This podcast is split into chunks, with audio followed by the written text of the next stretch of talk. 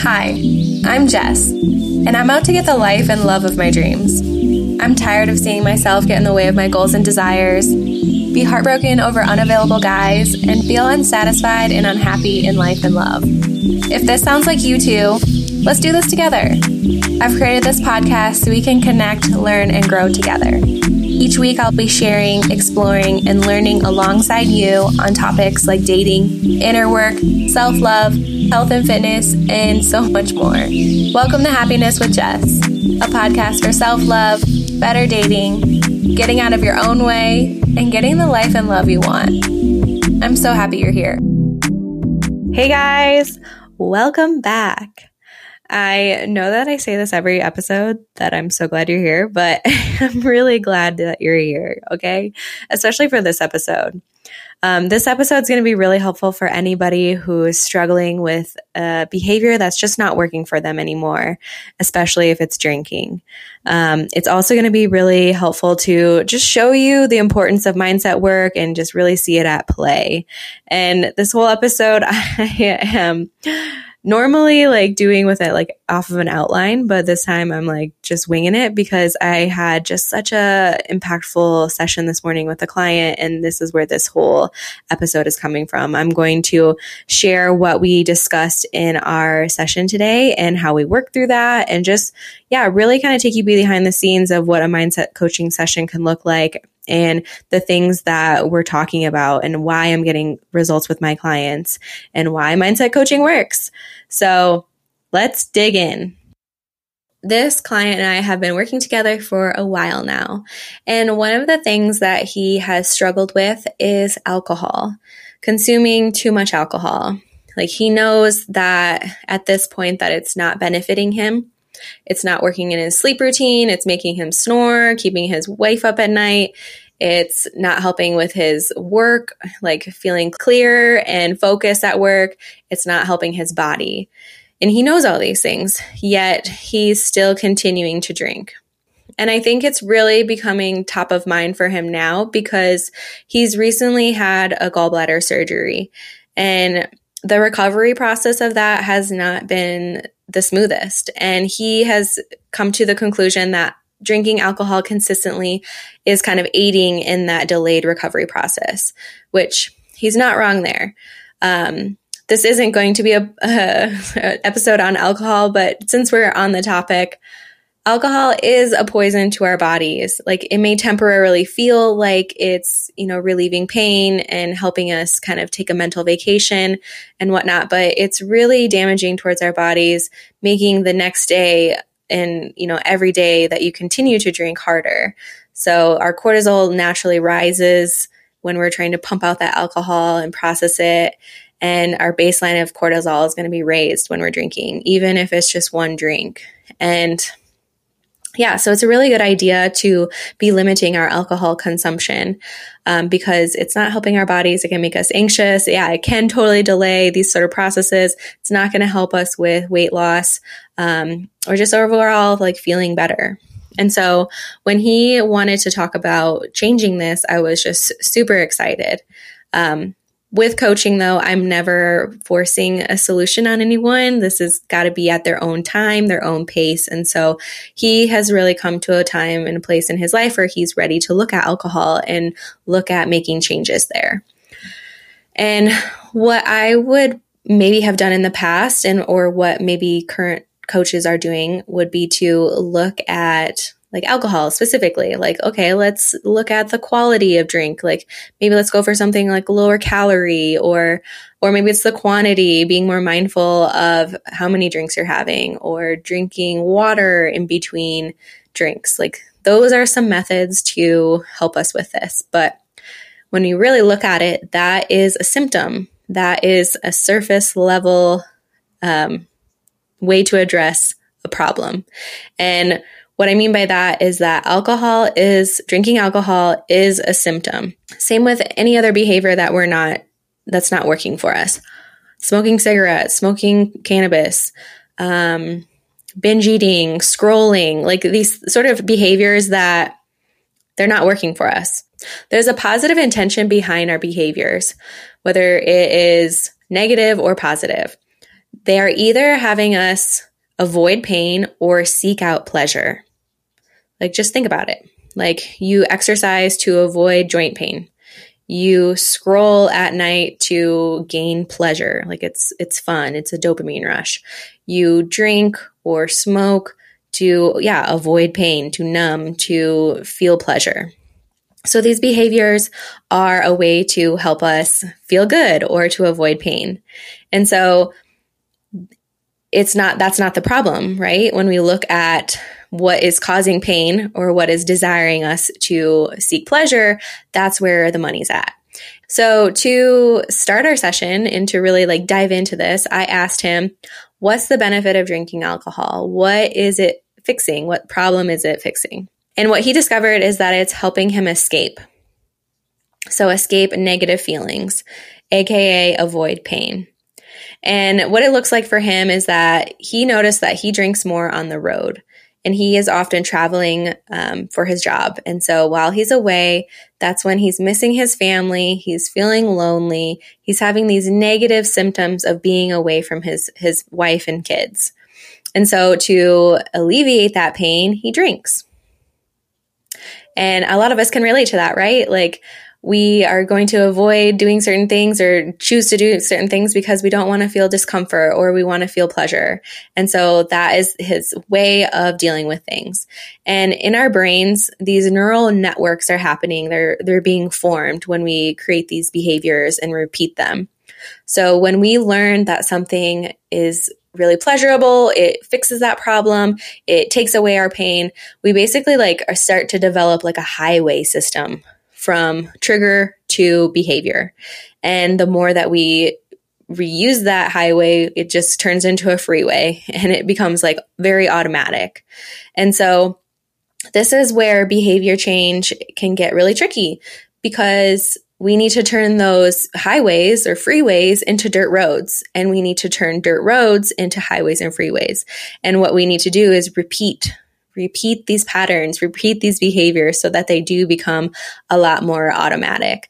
But when we're only addressing symptoms, we're not really getting to the root and we're not getting to the real issue of what's like creating that desire to find something that's going to take away our pain. And our brains get really, really good at finding the things that do it the quickest. So, in an instance like this, for my client, he feels pain, he misses his family, he wants to alleviate that pain. And so his brain has found out that alcohol takes that away the quickest. Where, yes, you know, exercise or going for just a short walk or calling your family members are also options. They aren't like, you know, quick ones yet, or they aren't developed enough to the point where we are automatically going to do that instead. And so um, it's really helpful to kind of understand those sorts of things that are happening in our brains when we're trying to make behavior changes. Because we want to like call ourselves weak and lazy and you know just have all these judgments about ourselves but our brains are just adapting to you know the stresses that we have and they are pleasure seeking pain avoiding you know structures. And so the more that we can understand those things the better.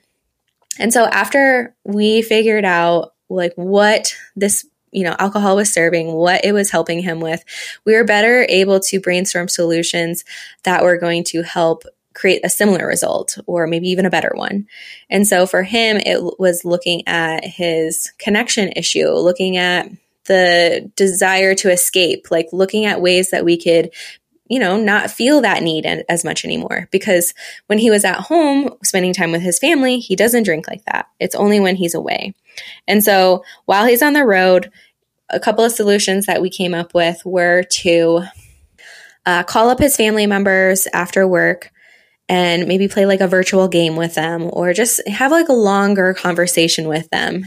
Currently, he has just been kind of having quicker interactions with them, um, waiting until he's in like with them face to face to have like more longer conversations and you know play games and spend quality time together. So he's looking at the opportunity of like okay well while you know distance is here let's still work on our connection and spend quality time together. And so that was one of the solutions Another solution was to find an activity to do after work that can help him separate from work and, you know, personal time. So something that was like stress reducing or just kind of pleasure inducing that he can, you know, begin to feel just better about being away and, you know, closing the door at work and then opening the door to um, free time. And so some things that we brainstormed were exercising right after he got back from the store, uh, going for a walk, maybe with one of the guys that he's on the road with, calling up a friend, or doing some sort of activity in this, the city that's not just going to a bar and drinking. And so, yes, we looked at the root and now we have an action plan that's really going to be addressing the root so that the symptom of alcohol consumption is just naturally going to kind of resolve itself when we're, we're looking at things like that. And so those are some short-term solutions. Long-term solution is that he needs to reduce or limit his travel time. And yeah, this is like a thing like I think we all could relate to as well is like yes we have some short-term solutions here for our bad behaviors or behaviors that are no longer working for us and then maybe some long-term solutions and we have to work towards those long-term solutions. It's not something that we can just oh well i'm done traveling now or i'm done working. You know these types of like long hours or whatever it is that's creating a behavior that you aren't desiring for yourself anymore. Um, but still keeping that in mind and working towards that is going to get us more of that life that we want to be having. Because at the end of the day, we're always going to be seeking pleasure and wanting to avoid pain. And so, if your job is a daily struggle, making you want to um, drink or do a behavior that you don't like, yeah, just looking at alcohol consumption is just really scratching the surface. Like, we really want to dig deeper and look at those problems and fix those at the root cause. So, in the short term, we're going to be looking at that desire to escape and just really working on connecting with his family and finding new ways for him to enjoy himself while he's on the road so that the desire to drink is not as strong. And then long term, we're going to begin looking at ways that he can limit or reduce his travel time. Okay, so how you can apply this to yourself. So, looking at any behavior that you have in your life that's not working for you and really thinking in sitting down with yourself about like, what is it serving? Like, what is it helping you with? What problem is it fixing? Maybe you take to your journal for this, or maybe you can just have a little moment with yourself where you can determine where, where that is and what that's serving you.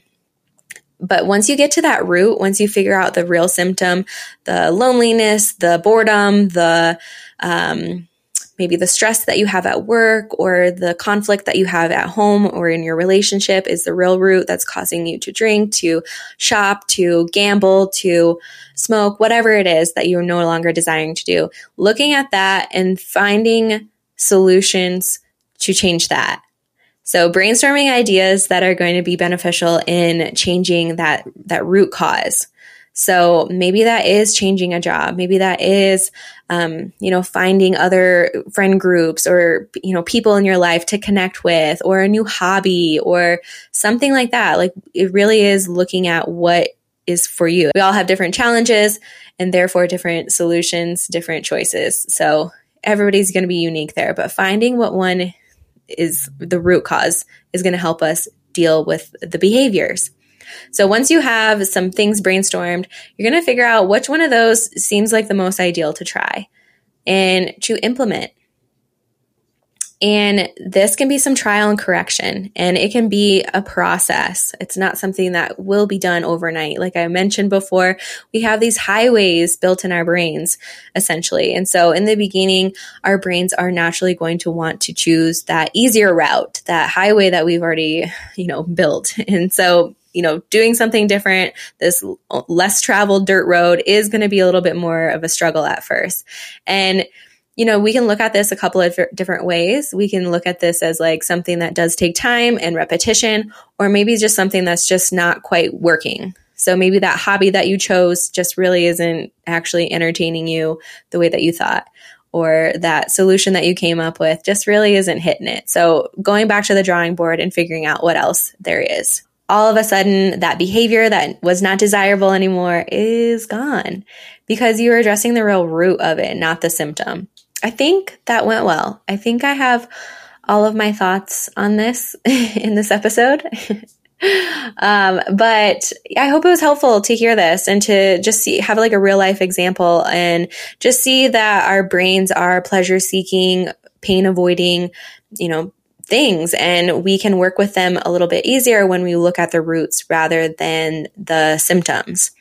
And if you really want lasting behavior change, that's what you're going to look at because naturally the symptoms are just going to go away.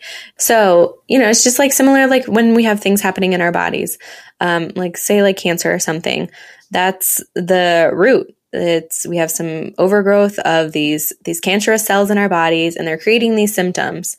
And yeah, we could treat symptoms, but that's not going to like get rid of the cancer. We have to go in, we have to remove the cancer, we have to treat it we have to, you know, look at the cancer cells, not just address the symptoms, because that's not what's going to be helpful in the long run. And the same thing is happening in our brains with the results that we're getting in our lives and these behaviors that we don't want to have in, anymore. We need to really be looking at the roots rather than just the symptom. And the root is always going to be a positive intention. And so I think it is also helpful to note that, that it is our brains are very, very efficient in trying to figure out how we can avoid pain, how we can have pleasure. And it's always doing this with a positive intention in mind. And so, yeah, working with yourself here, eliminating any extra, you know, judgment or criticism is also going to be really essential in this process. But okay, I think I have everything that I wanted to say in this episode. Um, I hope that was really helpful to hear. I think it can be yeah, just kind of fun to be behind the scenes of what a session can look like and, you know, see how my clients struggle and how they, you know, they're relatable um, and how I help them solve them. So hopefully you got something out of this episode and are able to apply some of the things that I just said in your own life so that you can stop you know doing some of these behaviors that aren't working for you anymore and start to see results in your life that are what you want. So, awesome. I am going to end it right there. I am so glad you were listening to this episode and I'm going to I'm going to see you in the next one.